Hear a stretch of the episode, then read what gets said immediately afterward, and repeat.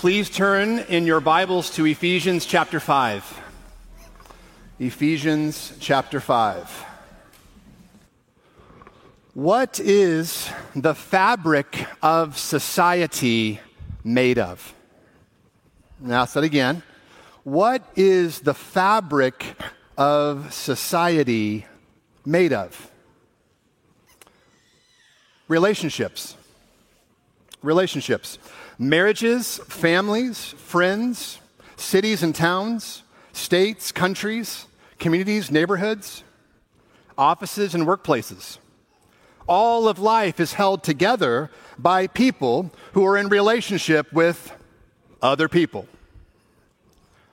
And it seems extremely clear and plain as day, but we were created not to live in isolation, right?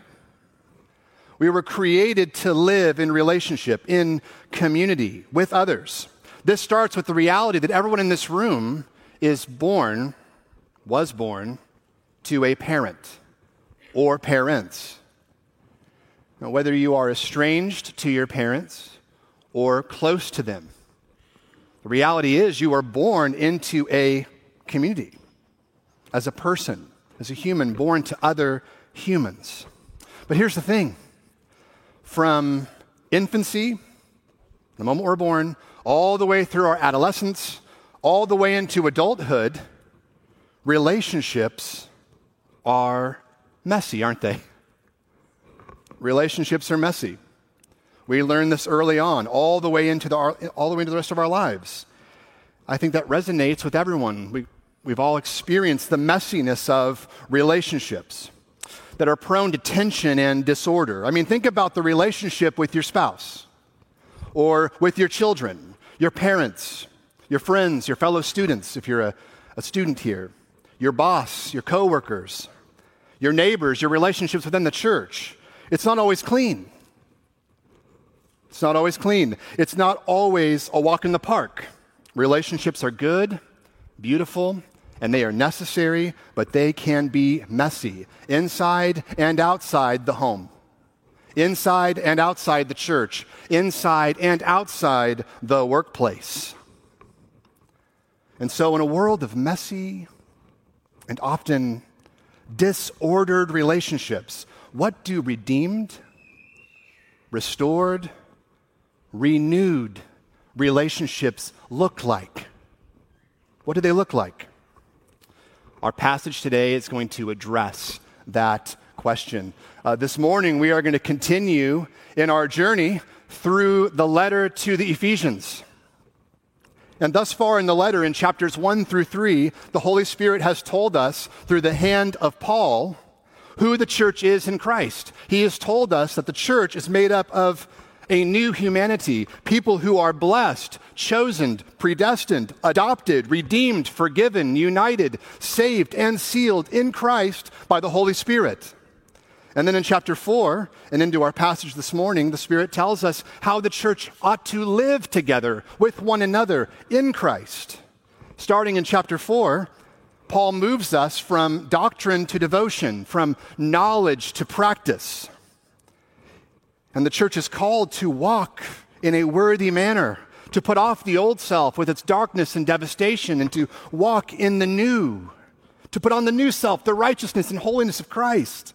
We are called in these chapters to maintain unity and to grow in maturity. We're called to walk in newness of life, to imitate Jesus' love and light and life by walking in love, light, and spirit filled life with one another in our homes and in our workplaces. Jesus, as Paul has, has told us over and over in this letter, Jesus changes everything. He changes everything. He turned the world upside down. He changed the world from the inside out with his life and his resurrection and He changes and renews our relationships. Which brings us to our passage this morning. So please turn in your Bible, if you haven't already, to Ephesians chapter 5. We're going to be working through Ephesians 5, verse 21, through chapter 6, verse 9. It's going to be a large passage this morning. It's going to be a lot said.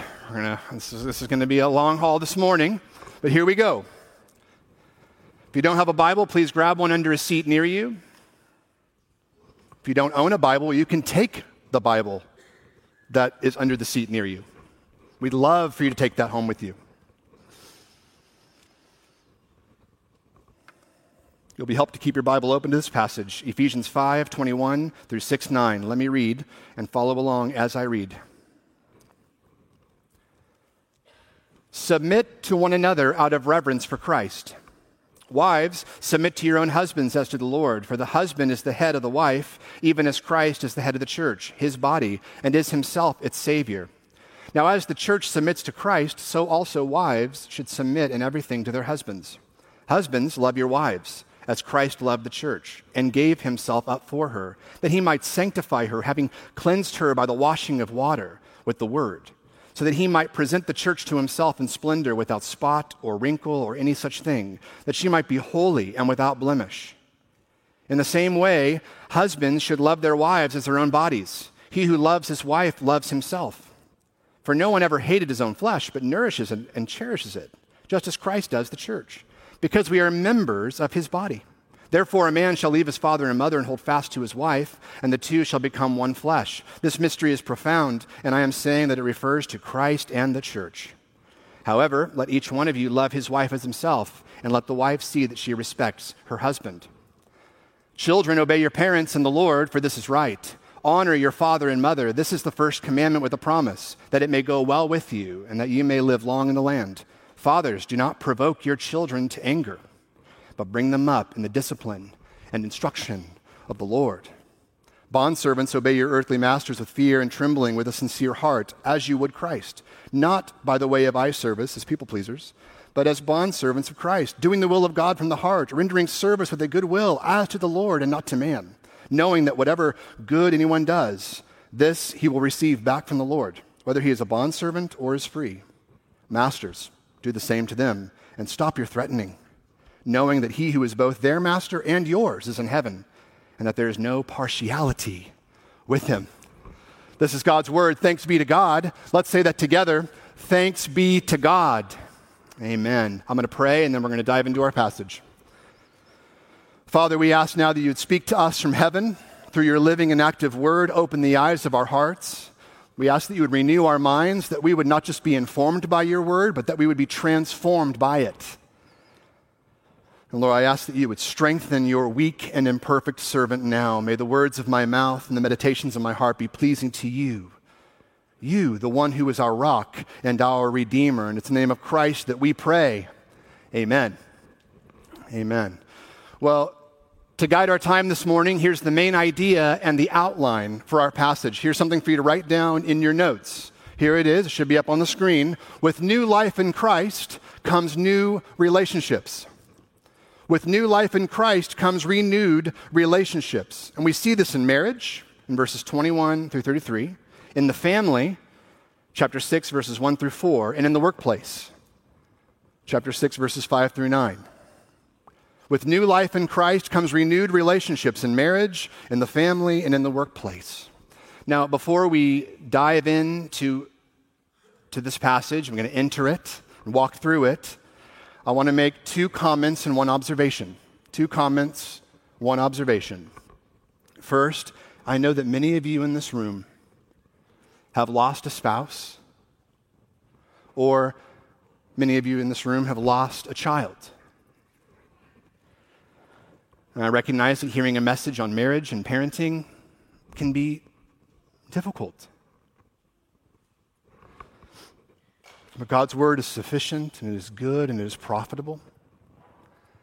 And it speaks into our lives, all of it, past, present, and future. So I want you to know that I see you. I know in part what you've been through.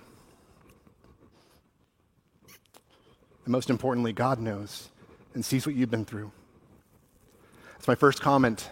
Second, I approach this text with some fear and trepidation. Uh, because if we're going to talk about marriage, family, and work, then we got to talk about authority.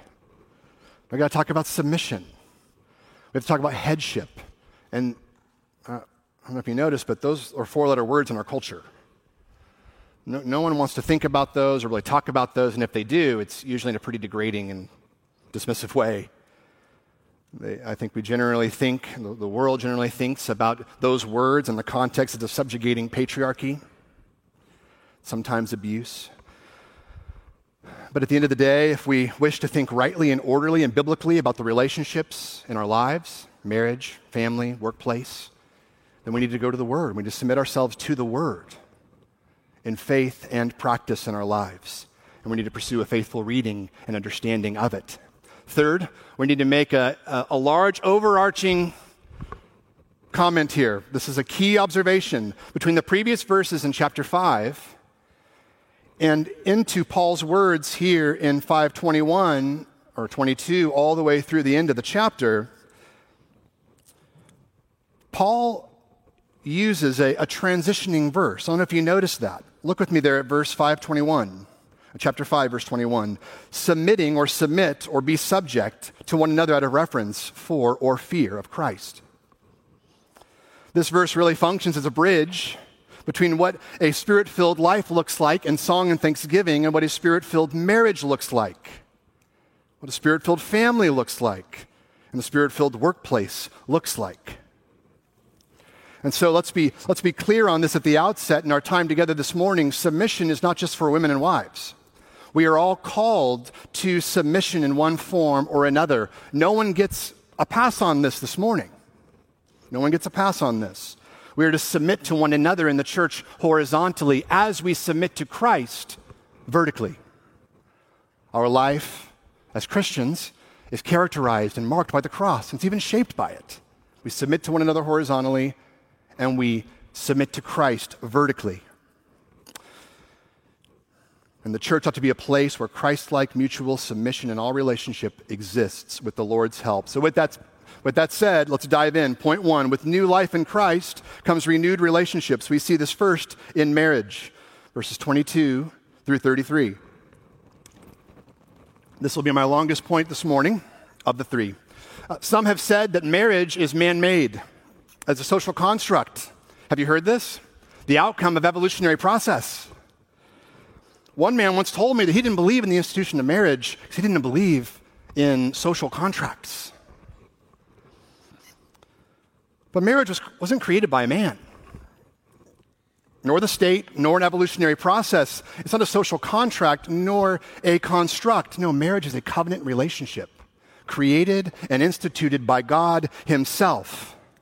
We read of this in the beginning of Scripture, back in Genesis, back at the beginning of our Bibles. You don't have to turn there, but there we read that God created all things, and He did so in, in complementary relationships. It's been noted by many before me. He's, he created land and sea, sun and moon, heaven and earth, male first and female second. This is called the created order. And we read in Genesis 1 through 2 that God created Adam in his image and placed him in the garden home to work and to keep it and to lead it and have dominion over it. And after man was created, Eve was created then in the image of God. And Genesis 2 says that she is a helper, a companion fit for him, bone of his bone, flesh of his flesh, made from his rib. One pastor, one pastor makes the fantastic observation that Eve was not taken out of Adam's head to top him, neither out of his feet to be trampled on by him, but out of his side to be equal with him, under his arm to be protected by him, and near his heart to be loved by him. Isn't that wonderful? It's a great quote. In Genesis, we see the first marriage in history.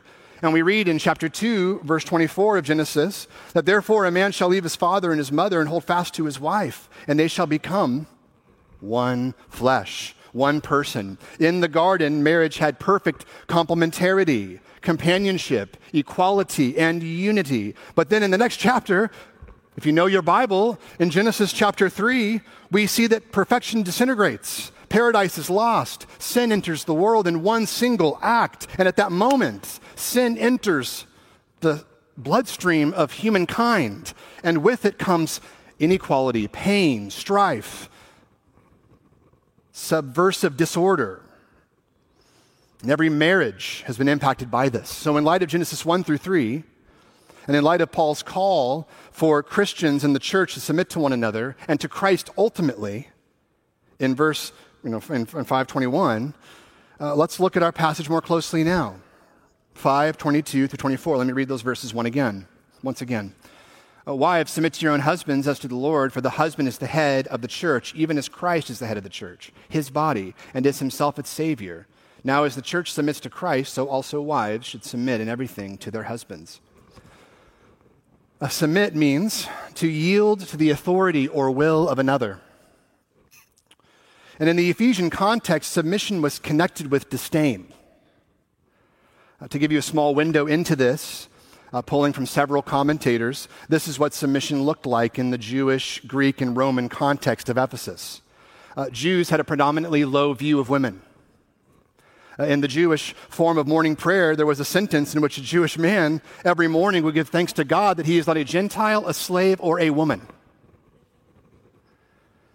In Greece, home and family life was near to being extinct. Fidelity was completely non existent. In Rome, in Paul's day, the matter was worse. The marriage bond was in complete breakdown. A girl was completely under her father's, a wife completely under her husband's power. She was chattel. Her life was one of legal incapacity, which amounted to enslavement. Does that not make you cringe? Does that not, does that not kind of make you feel a little sick to your stomach when you hear about that? So, what does submission look like according to Scripture? What does submission look like in the Bible?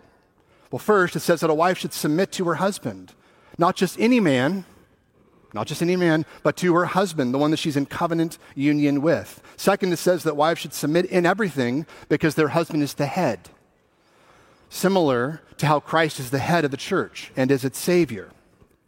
Just as the church cherishes Christ and comes under his good authority and submits to him, a wife ought to cherish her husband and come under his good authority. This does not mean that a wife should submit to her husband in sin or submit to a husband that's leading her into sin against God's will and way and word.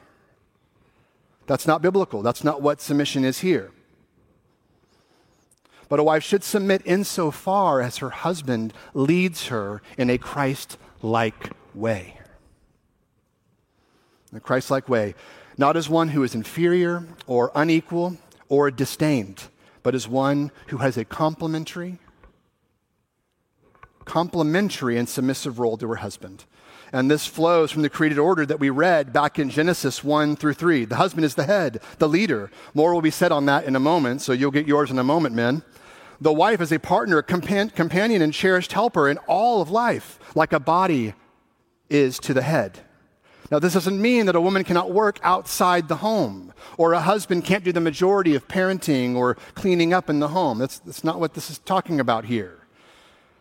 How a wife functions in her role alongside her husband can look a variety of different ways. It can. But an orderly marriage includes the husband as head and the wife as the body, intimately connected but different in role and different in responsibility within the marriage. This is what Paul means when he speaks of godly submission under Christ first and also under the husband second. The Spirit in this text is actually upholding a high view of women and a high view of the wife's role here. So, wives in this room, how do you think about submission? Husbands, how do you think about submission?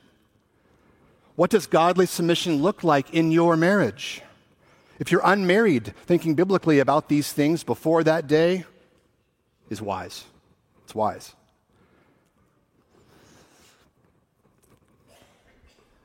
If you are married, consider your marriage and then consider this passage and discuss it with your husband this week.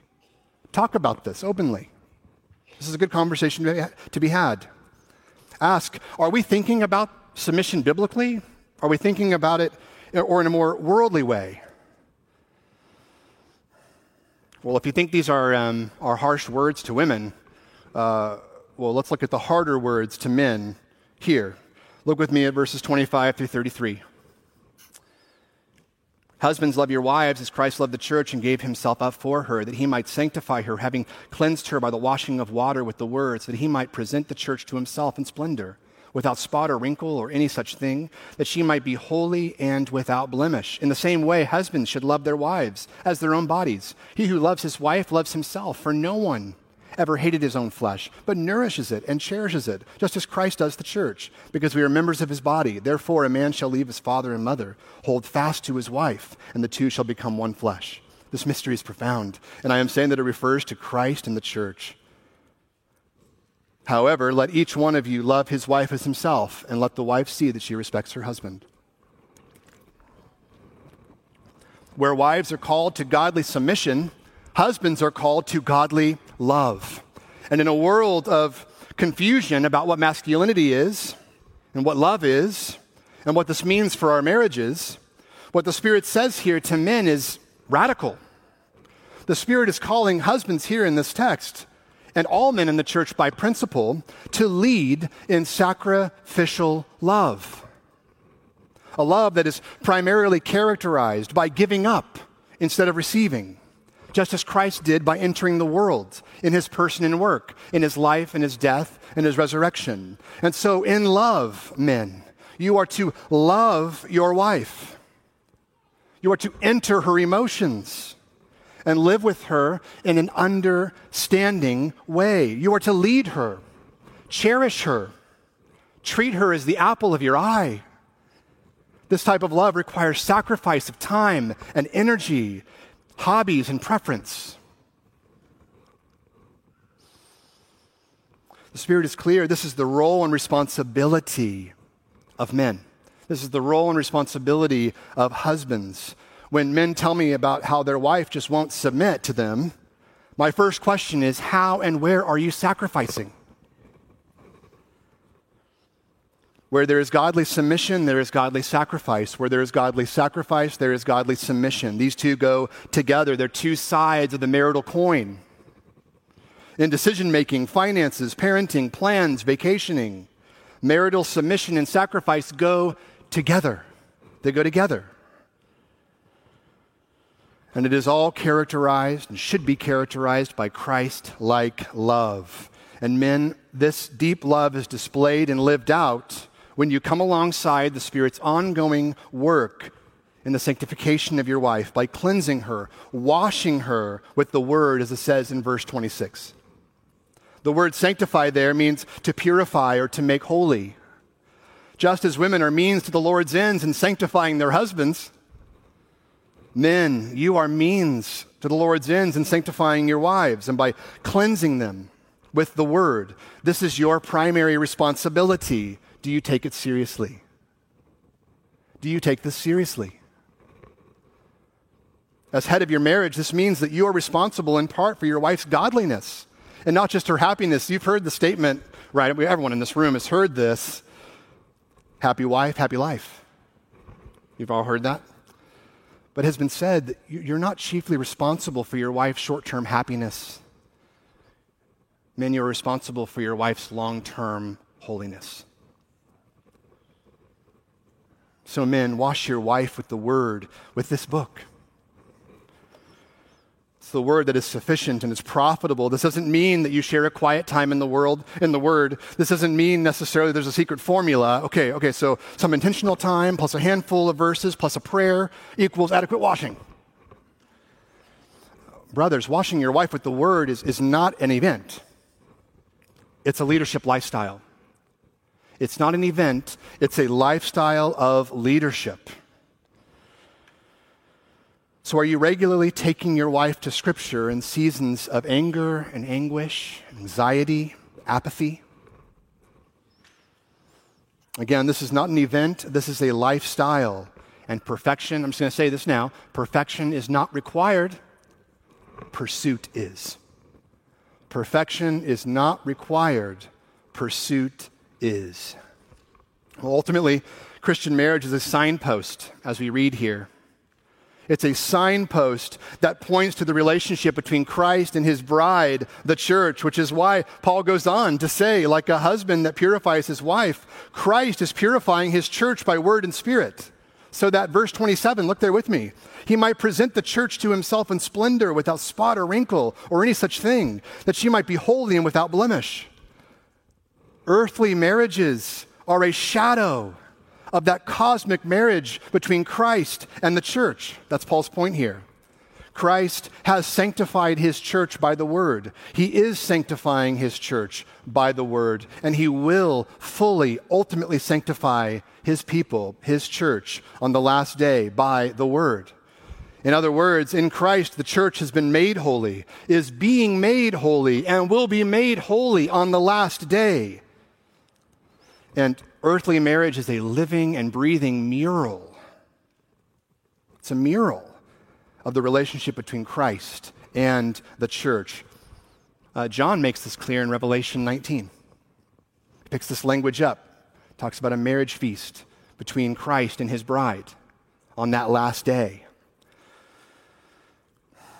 Paul is making it abundantly clear here the role of, sub, of a submissive wife who respects her husband, as it says in verse 32 and the role of a sacrificing, loving husband coming together in an orderly and godly Christian marriage is a living mural of the relationship between Christ and his church. We should not miss that. That is Paul's ultimate point here. That there's a relationship between marriage and what we see in the church. And beloved, Christ is the head of the church, and he loves it as his own body. And we are united in him as his body globally and locally here at EBC. That's Paul's point there in verses 28 through 31. Do you have this view of marriage? Do you? God does. God does. Well, then Paul says in verse 31, therefore, and every time we see a therefore, we should ask, what's it there for? 31, therefore a man shall leave his father and mother and hold fast to his wife, and the two shall become one flesh. This is a direct quote of Genesis 2.24. And then the Spirit concludes this section with verses 32 through 33. This mystery is profound, and I am saying it, that it refers to Christ and the church. However, let each one of you love his wife as himself, and let the wife see that she respects her husband. A marriage is a one flesh union that reflects the one flesh union between Christ and his people, the church. And we see here that Paul lands this chapter with that language of mystery once again from chapter 3. And he's referring to the mystery of the gospel, right? You remember that from chapter 3? It's the mystery of the gospel. This is where he lands the plane. A marriage is a shadow of that cosmic marriage between Christ and his church, and that was established and fully made visible in the work of Christ. What is that mystery and what is that gospel? What are the details of it? Well, that God so loved the world that he gave his only begotten Son, that whoever believes in him will not perish, but have everlasting life. And those who believe are become, become a part of the believing ones, the church. On the cross, Christ took the punishment. He took the punishment for your sin and my sin. He took the punishment for that rebellion that we see back in Genesis 3 that got us into big trouble. As a substitute in our place, He took the punishment for our sin yours and mine, on the cross. This is a mystery that is far too beautiful, even for us to fully comprehend. And three days later, after he died, he got up from the dead. He resurrected. And he later ascended into heaven and reigns at the Father's right hand in glory. And he will one day return for his bride. Oh, we look forward to that day, don't we? And there's only one response to this good news, brothers and sisters, if you don't know Jesus and have a relationship with Him. There's only one response that's repentance, repenting of your sin, all those rebellious ways that you live in thought and action and deed, and turn toward Christ in faith and repentance today. Don't leave this place without doing this today. If you have questions, I'll be standing in the back after the service. I would love nothing more than to talk to you about Jesus, his gospel work, and how that informs and impacts all of your relationships.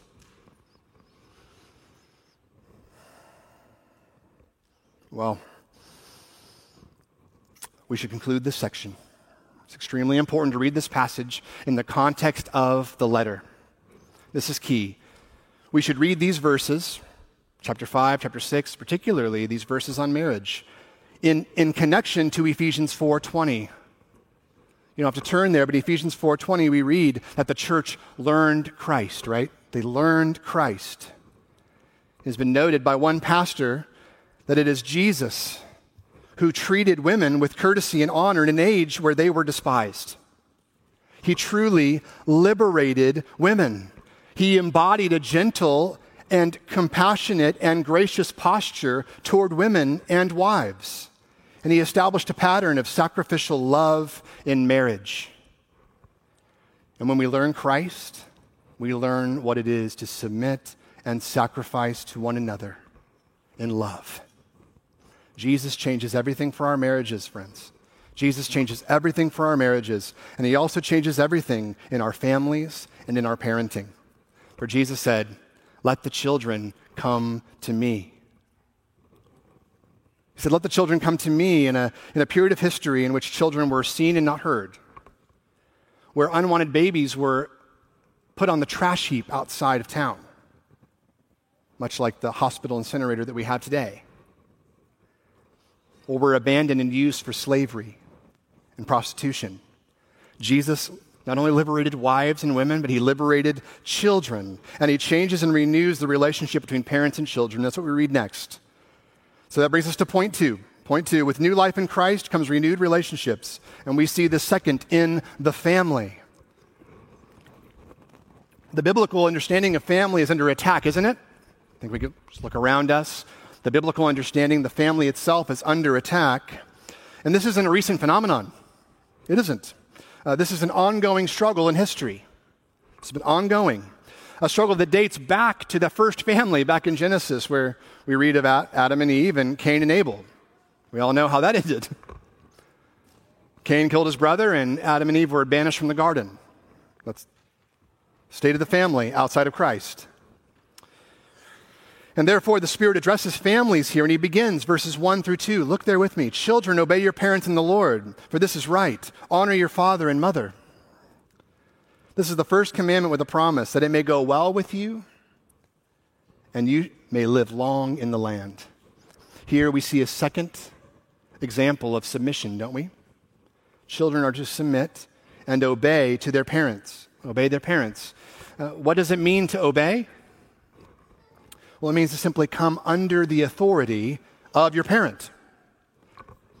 And why are children commanded this? Why are children commanded this? Well, because no child is born good. No child is born good. We are all born with an anti authoritative spirit. Same blood in our veins ran through Adam and Eve. Every child and parent actually knows this in this room, don't we? We know this. And this is why the Spirit goes on here and says, and addresses children. Isn't it amazing that Paul speaks directly to children here? Can we just stop, stop for a moment? Just notice that, that Paul is addressing, the Spirit at the hand of Paul is addressing children. It's like children. Clearly, there were children amidst, in the midst of the, the people of God, in the midst of the early church. There were children present in the reading of this letter. I think it's amazing. It's incredible. He says, Children are to obey their parents first in the Lord in these verses, meaning that the work of obedience can only be done with God's help. And second, because it's right. And third, because honor is on the line. Children should obey and respect their parents to listen and respect them, to honor them in accordance with the fifth commandment. For when, when there's respect and there's honor between kids and their parents, there's blessing and prosperity.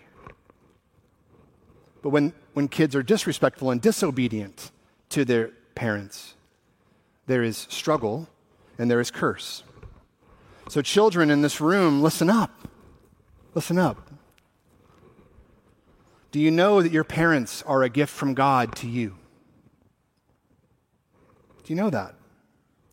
Honor them, obey them, respect them. Even if you disagree with them, commit to them in love and grace and obedience. Well, after addressing children, Paul presses on into fathers. Verse 4, he says, Fathers, do not provoke your children to anger, but bring them up in the discipline and instruction of the Lord. It's interesting that mothers are not explicitly mentioned here. Did you notice that? Mothers aren't mentioned here. Let's look at the first half of the verse. First, we should ask, what does it mean to provoke or exasperate your children to anger? What does it, what does it mean to do that? It is to knowingly push them over the emotional edge with harsh anger, with legalism, asking them to do something that they're not capable of doing, or to anger them with sarcasm, just to have a laugh at their expense, or even inconsistent parenting does this, where the child thinks day to day, uh, does, does my, do my parents still feel the same way about this as they did yesterday? That, that's how you stir up anger in your kids, by, by inconsistency in that way. This all leads to confusion and all leads to anger. These are all ways that we can exasperate our children. And ultimately, we who know our wives and children the best know how to also frustrate them the best, right? We who know our children the best and our wives the best know how to frustrate them, but we're not to. We're not to provoke them, but instead we are to train them and raise them in the discipline of the Lord, an instruction of the Lord. Again, it's interesting that mothers are not explicitly mentioned here, though mothers are critical to the spiritual life of their children, okay? Mothers are integral to that. But men, just as you lead, cherish, and nourish your wife, you are to lead, cherish, and nurture your children, to raise them in the Lord. This is first and foremost your responsibility. It's yours. It's no one else's. It's not your wife's. It's not the church's. It's not the private schools. The primary role of discipleship in the home is between the father and the children. That's what Paul says here, under the inspiration of the Holy Spirit. And we should adhere to it. Men, you are to spiritually lead your house, not your wife, not your child or another. It may seem heavy. I know it's heavy, but it's true. But it's true. This text is a call to faithful discipleship in the home as you help your wife and kids learn to follow Jesus. So I want to give three applications. I want to take this to the pavement of our lives, to fathers in this room, and men by principle in this room. Take this to the pavement of our lives.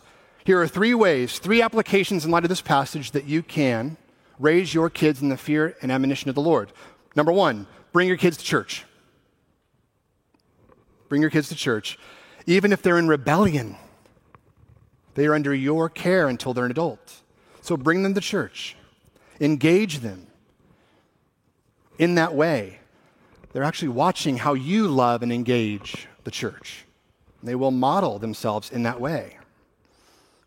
They'll model you in that way. Two, initiate family worship. Initiate family worship. If you have young children, pick up uh, a book of the Bible a couple times, even just a couple evenings a week. Just read with the kids, pray with them. If you uh, wanting another resource, Kevin DeYoung's The Biggest Story Bible is on the bookstall back there in the back right. I can see it in the back right of the table. It is worth purchasing. Our kids are loving it right now. Kevin DeYoung's a biggest story storybook Bible. It's on the bookstall back there. So, first, bring your kids to church. Second, initiate family worship. And third, initiate one on one time with your kids. This is precious and important. Think about the amount of time that you work, about the, about the amount of time that you spend on pastimes, and try to at least somewhat match that in some ways, try, to match it with engaging your kids.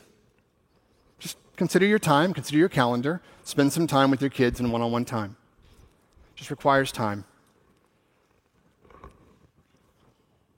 These are just three, three of many. And it's important to remember again, again, perfection is not required here, pursuit is. Perfection is not required, pursuit is. And Jesus frees us up. Jesus, Jesus frees us up to pursue this and not be pummeled by it. And I think it's also important to remember, I, I should note here for, for parents, for fathers, and, and mothers, that you're not in charge of your child's salvation. No amount of training them and spiritual upbringing is going to save them. That's above your pay grade. It's above your pay grade. That's God's work. So pray to that end. Pray to that end. Seek accountability if you're, if you're not doing this now. Seek accountability. Pray with your wife about this and do the work with the Lord's help. Jesus said, Let the children come to me, so let your children also come to you. Be present with them, prioritize them, love and cherish them, pour into them the word and love of Christ, that it may dwell richly in them. Well, the Spirit at the hand of Paul here has been speaking into our relationship of marriage, and he's been speaking into our parenting, and now he's going to turn and speak into the workplace. So, point three with new life in Christ comes renewed relationships. We see this third in the workplace. Here, Paul moves from relationships in the home to relationships at work. And we should get this out in the open. When Paul speaks here of bondservants or slaves, he's not speaking of slavery as we know it. This is really, this is really important. We're not going to understand this passage if we, if we read our understanding of slavery into it. He is not speaking, Paul is not speaking here of southern antebellum, race driven, ethnic driven chattel slavery here. He's not. Slavery here in this context, in this text, is servitude or bond servitude. Let me briefly explain that.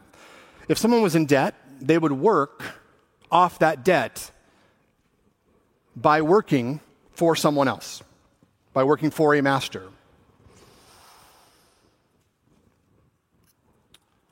So it's important to recognize that, and we should note that here, when he talks about the master and slave relationship, we should really be reading more, more of a, uh, an employer employee relationship in many ways.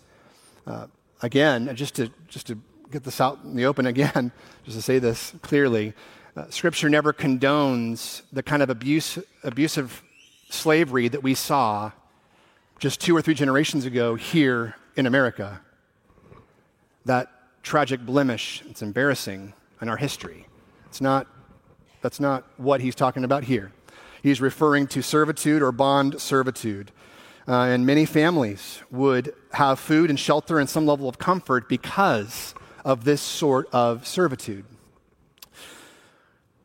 Also, this was very common in the Ephesian context, and the majority of culture was slaves. The majority of people were slaves or, or servants in people's homes or workplaces. So Paul is addressing a majority here. And in our context, he would be speaking again to all classes within the workforce the blue collar, the white collar, everyone in between. So let's press in. Verse 5, Paul says, Bondservants, obey your earthly masters with fear and trembling with a sincere heart, as you would Christ. Here's another plea for biblical submission. Servants were to submit to their masters with fear, not scared fear like shaking your boots fear, but respect and reverence with a sincere heart, just as they would submit or look to Christ with respect and reverence and sincerity. Paul is getting at the heart of work here. He is saying, Christian, you may be a bondservant, but you have dignity and status not in simply what you do for work, but in ultimately who you serve as you work. Not just on earth, but that master who is in heaven Christ himself. And Paul makes this abundantly clear in verses 6 through 9. He says, You don't work for, verse 6, eye service as people pleasers, working to impress or to be seen, but as bondservants of Christ, doing the will of God from the heart, rendering service with a good will as to the Lord and not to man, knowing that whatever good anyone does, this he will receive back from the Lord, whether he is a bondservant or is free. Did you notice the repetition there? In the Lord, in the Lord, in the Lord. When you work, you do so as a servant in the Lord to Christ as you do the will of the Lord. Verse 6, as you serve the goodwill as to the Lord, with goodwill as to the Lord in verse 7, and, as, and you will receive back what you serve and how you serve from the Lord. Verse 8. It's like Paul is saying, Christian, yes, you serve an earthly master. Yes, that's true. But know that in serving him or her, that you're really serving me. Your identity is caught up in me. You serve me, not simply that master. Here, Paul is restoring and reforming and renewing the dignity of all workers, all Christians who work, and renewing the purpose of work right here in these verses. He is speaking less also about work ethic here. I think this is important to note. Less about work ethic and more about how, in all that we do, if we are indeed a Christian, we work for Christ. This passage gets even more incredible, though. He then turns to masters. Look there with me, verse 9. Masters, do the same to them and stop your threatening, knowing that he who is both their master and yours is in heaven, and that there is no partiality with him. This is incredible. Paul's turning the workplace upside down, isn't he?